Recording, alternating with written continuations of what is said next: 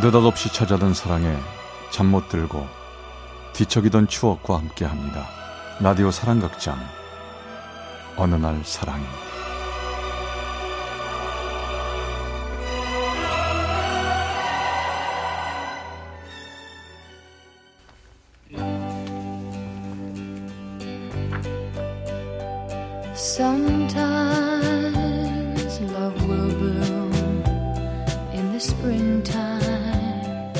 사랑의 체험수기 어느 날 사랑이 제 261화 거짓말 그리고 사랑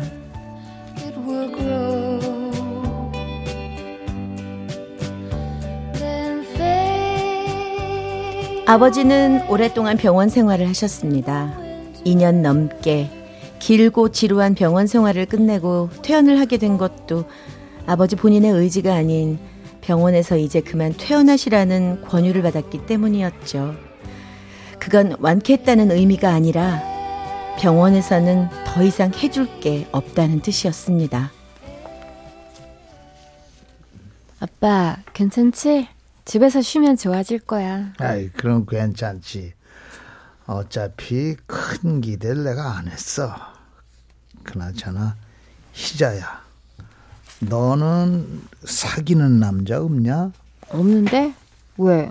아빠 나 빨리 시집 보내버리고 싶어? 아유 우리 큰 딸 결혼식에 내가 손잡고 들어가려면 너 이 녀석 얼른 신랑감 잡아야지 나 살아있을 때 말이야 아버지는 정말 마음이 급하셨던 걸까요?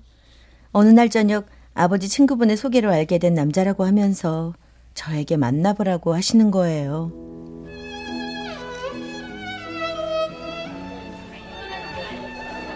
저는 김민수라고 합니다. 앉으세요. 네, 전 이희자예요. 저는 고등학교 졸업하고 지금은 자그마한 무역회사에 다니고 있습니다. 어머니는 어려서 돌아가셨고 아버지는 지금 미국에 있는 누님과 살고 계세요. 네, 뭐, 아버지한테 전해 들었어요. 저는 그게 답니다. 보여줄 것도 자랑할 것도 없고요. 마음이 너무 외로워서 좋은 여자 만나 결혼하고 싶은 평범한 남자입니다, 저. 저도 보시다시피 평범해요. 가진 것도 없고요. 근데 아버지가 건강이 너무 안 좋으셔서 아버지 건강하실 때 저 결혼시키고 싶어 하세요. 제가 사남매 맞딸이거든요. 아, 그러세요? 저랑 한 10번 정도 더 만나보세요. 그리고 괜찮으시면 저랑 결혼해 주십시오, 희자씨. 엄마는 민수 씨를 조금 못마땅하게 여기셨습니다. 외모는 번듯하지만 학벌이나 직업이나 좀 더 괜찮은 사위를 기대하셨겠지요. 사남매 중에 첫 단추를 잘 끼워야 동생들도 좋은 짝을 만날 텐데 하시면서 늘 아쉬워하셨지만 아버지의 건강이 차츰 나빠지기 시작하면서 민수 씨와 저의 결혼은 일사천리로 진행됐습니다.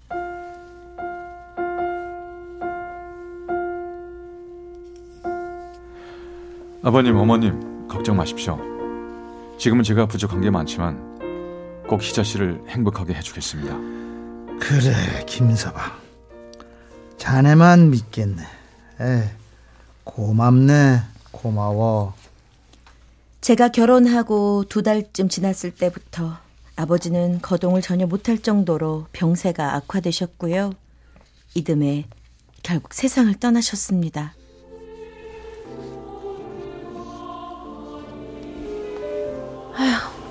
당신 없었으면 어쩔 뻔했어요.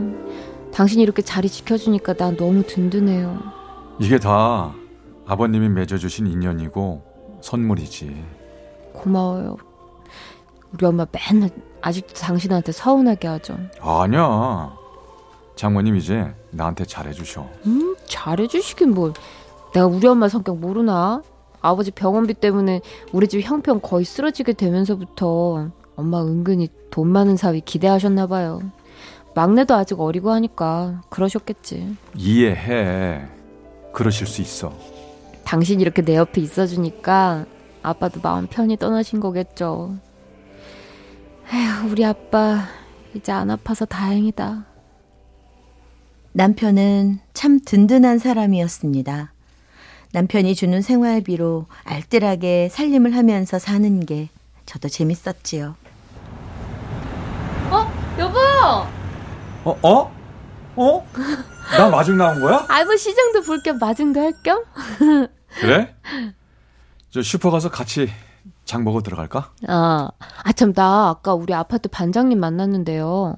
반장님이 어제 시내 나갔다가 당신 봤다던데? 그래?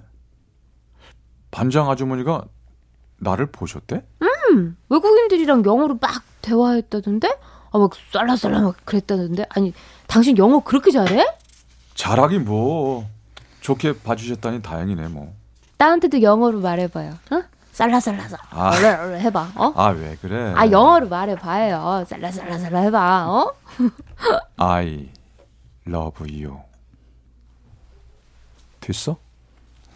아파트 반장 아주머니가 남편이 영어 잘하는 걸 봤다고 했을 때까지도 그냥 그러려니 했지요. 그리고 또 어느 날은요. 어? 사모님 안녕하세요. 예? 저, 저요? 예, 사모님 맞으시죠? 전번에 뵀는데 장식 장소. 아, 예, 그러셨어요. 제가 잘 기억을 못해서. 아, 어, 나중에 인사드리겠습니다. 그러면 들어가세요, 사모님. 예, 예, 가세요. 사모님? 아니, 나를 사모님이라고? 비정규직 협력업체 직원이라던 남편이 조금씩 이상해 보였던 건 결혼하고 2년쯤 됐을 때였습니다. 남편 책상에서 우연히 발견하게 된 명함 한 장. 꽤 유명한 회사 로고가 박혀 있는 그 명함에는 남편 이름이 쓰여 있었죠. 김민수 부장이라고 말입니다. 알아서 얘기할게. 당신을 계속 속일 생각은 없었어. 저, 우리 그럼 잠깐 포장마차에 나가서 얘기할까?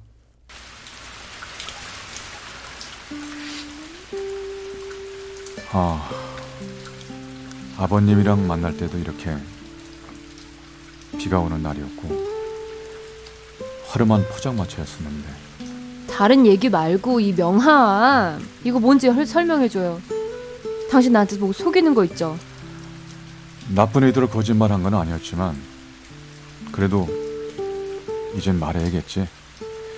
근데 여보, 내가 모든 걸 다 고백하면 당신 상처받을 수 있어. 나 지금 벌써 상처 받았어요. 내가 알던 남자가 내 남편 아니고 또 다른 모습이 있었던 거예요?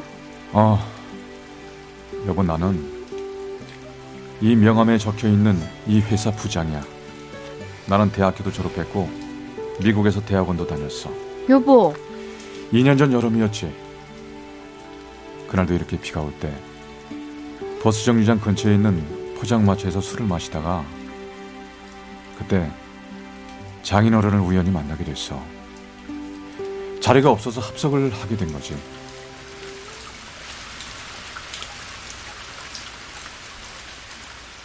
아, 죄송합니다. 자리가 없는데 여기 합석해도 될까요? 어, 그래요. 앉아요. 술 친구 되고 뭐 좋죠. 감사합니다. 저 어르신 한 잔 받으시죠. 아, 빗소리 참 좋은데 젊은 청년이 왜 혼자 술을 드시러 왔나?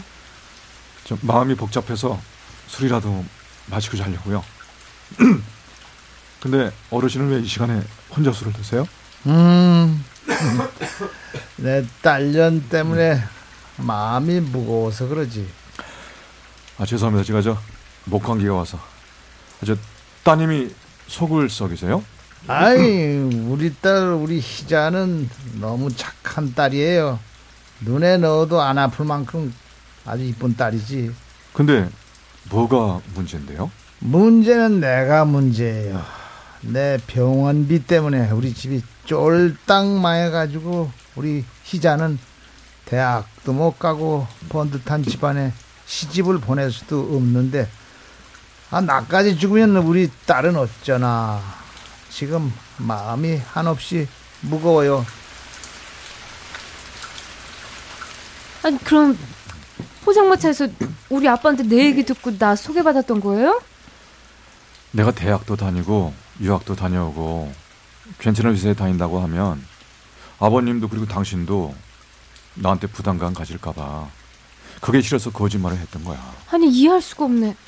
아니 우리가 연애를 한 것도 아닌데 아니 그렇게까지 나 속여가면서 결혼을 결심한 이유가 뭐예요? 내가 불쌍해 보였어요? 아니야 그땐 당신이 날 버릴까봐 무서웠어. 이럴 만까지 하면 당신이 상처받을까봐 두렵지만 나 당신 만나기 몇 달 전에 오래 사귀던 여자한테 버림받았어. 아 그건 또 무슨 소리예요? 사랑하던 여자가 있었는데 그 집에서 날 반대했지. 우리 지영이는 이제 잊어주게. 자네처럼 평범한 남자한테 우리 딸 줄 수 없네. 지영이 정말 사랑한다면 이제 그만 잊어줘. 어머니, 결혼은 본인 의지가 더 중요한 거 아닌가요? 지영이 만나서 다시 얘기해보고 싶습니다. 자네 정말 말귀를 못 알아듣는구만. 지영이가 자네한테 직접 말하기 곤란하니까 어? 내가 대신 자네를 만나러 나온 거 아니야. 지영이도 집안 뜻 따르기로 했으니까 그리 알게. 아니 그- 그래서 그 여자 잊기 위해서 나 선택한 거고 능력 있는 집안에서 버림받았던 아픔이 있으니까 나한텐 그렇게 평범하게 내 수준에 맞춰준 거고 미안해. 장인어른 만나던 그날이 옛날 여자친구 결혼식이었어. 결혼한다는 소식 듣고 술 마시고 싶었던 건데 우연히 아버님을 만나게 됐고 에라 나도 빨리 결혼해버리자. 그런 마음이 들었던 것 같아. 어, 당신 나쁘다. 시작은 그랬어. 내가 나빴어. 그래서 날마다 당신에게 미안해하면서 살았고, 그리고 하루하루 지나면서 당신이 더 좋아졌어. 진심이야. 그래도 그 이건 아니잖아. 무슨 결혼이 이래. 내가 아는 김민수는 다 가짜였잖아. 난 당신을 만난 다음부터 진짜 김민수가 된 것 같아. 내가 앞으로 어떻게 하는지 지켜봐줘.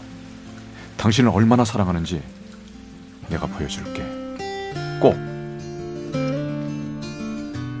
껍데기하고만 살아온 인연의 생활이 억울해서 얼마나 투덜거리고 울고 못되게 굴었는지 모릅니다.